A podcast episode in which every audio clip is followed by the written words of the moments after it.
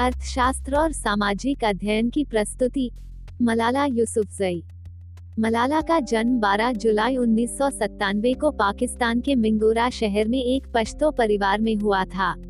मलाला ने जिस गाँव में जन्म लिया था, वहाँ पर लड़की के जन्म पर जश्न नहीं बनाते लेकिन इसके बावजूद उनके पिता ने मलाला के जन्म पर जश्न मनाया।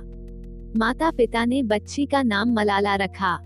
उनकी पश्तो जाति अफ़गानिस्तान और पाकिस्तान की सीमा के आसपास की बसी थी और पाकिस्तान में एक लोक कथा प्रचलित है जिसमें मईवाड़ नामक प्रांत में मलालाई नाम की एक लड़की रहती थी जो एक चरवाहे की बेटी थी।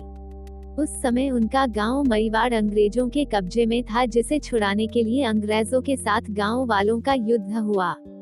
जब मलालाई को यह पता चला कि युद्ध में गाँव के कई नौजवान घायल हो गए तो उनकी मरहम पट्टी और पानी पिलाने के लिए वह युद्ध भूमि में चली गई, जहाँ उसने अपने गाँव के नौजवानों को हारते हुए देखा। जैसे ही देश का झंडा ज़मीन पर गिरने लगा, वह उसे उठाकर ज़ोर से नौजवानों को प्रेरित करने लगी। तभी उन पर गोली चला दी गई। वहीं पर वह शहीद हो गई। तब से इतिहास में उनका नाम मलालाई मईवाड़ के नाम से प्रसिद्ध है। काबुल के बीचों बीच उनकी याद में एक मईवाड़ विजय स्मारक बना हुआ है। मलालाई के नाम पर मलाला के पिता ने उनका यह नाम रखा। 9 अक्टूबर 2012 की दोपहर को यूसुफजाई उत्तरी पाकिस्तानी ज़िले स्वॉट की स्कूल बस में चढ़ी। एक गनमैन ने उनसे उनका नाम पूछा और उनकी तरफ़ पिस्तौल भी दिखाई और तीन गोलियाँ चलाई।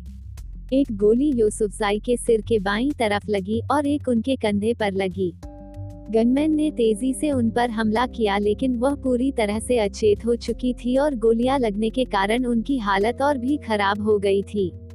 लेकिन जब उन्हें जल्दी से स्वास्थ्य लाभ के इरादे से इंग्लैंड में बिर्मिंघम के क्वीन एलिजाबेथ हॉस्पिटल में ले जाया गया तो उनकी हालत में थोड़ा सुधार आया। 12 अक्टूबर को 50 लोगों के इस्लामिक पादरियों के समूह ने पाकिस्तान में जिसने मलाला को मारने की कोशिश की उसके खिलाफ फतवा जारी किया, लेकिन तालिबानियों पर इसका कोई असर नहीं हुआ। वे मलाला और उनके पिता जियाउद्दीन यूसुफजाई को मारने की लगातार कोशिशें करते रहे। बार बार मलाला और उनके परिवार पर होते हुए हमलों को देख यूसुफजाई के परिवार को राष्ट्रीय और अंतर्राष्ट्रीय स्तर पर समर्थन मिला। डच वेले ने जनवरी 2013 में यह लिखा कि यूसुफजाई विश्व की सबसे प्रसिद्धि कम उम्र की महिला है। यूसुफजाई को सम्मानित करते हुए यूनाइटेड नेशन के विशेष दूतों ने ग्लोबल एजुकेशन के लिए यूएन याचिका को यूसुफजाई का नाम दिया, जिसमें यह संबोधित किया गया था कि 2015 के अंत तक उनके स्थानिक गाँव के हर बच्चे को पने के लिए स्कूल भेजा जाएगा। इससे पाकिस्तान में सभी को शिक्षा प्राप्त करने का अधिकार भी मिला। पाकिस्तान की न्यू नेशनल पीस प्राइज हासिल करने वाली 14 वर्षीय मलाला यूसुफ यूसुफजई ने तालिबान के फरमान के बावजूद लड़कियों को शिक्षित करने का अभियान चला रखा है। तालिबान आतंकी इसी बात से नाराज़ होकर उसे अपनी हिट लिस्ट में ले चुके थे।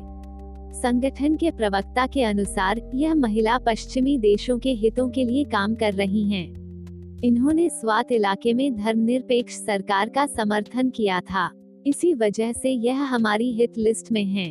अक्टूबर 2012 में स्कूल से लौटते वक्त उस पर आतंकियों ने हमला किया जिसमें वे बुरी तरह घायल हो गई। इस हमले की ज़िम्मेदारी तहरीक तालिबान पाकिस्तान टीटीपी ने ली। बाद में इलाज के लिए उन्हें ब्रिटेन ले जाया गया जहाँ डॉक्टरों के अथक प्रयासों के बाद उन्हें बचा लिया गया।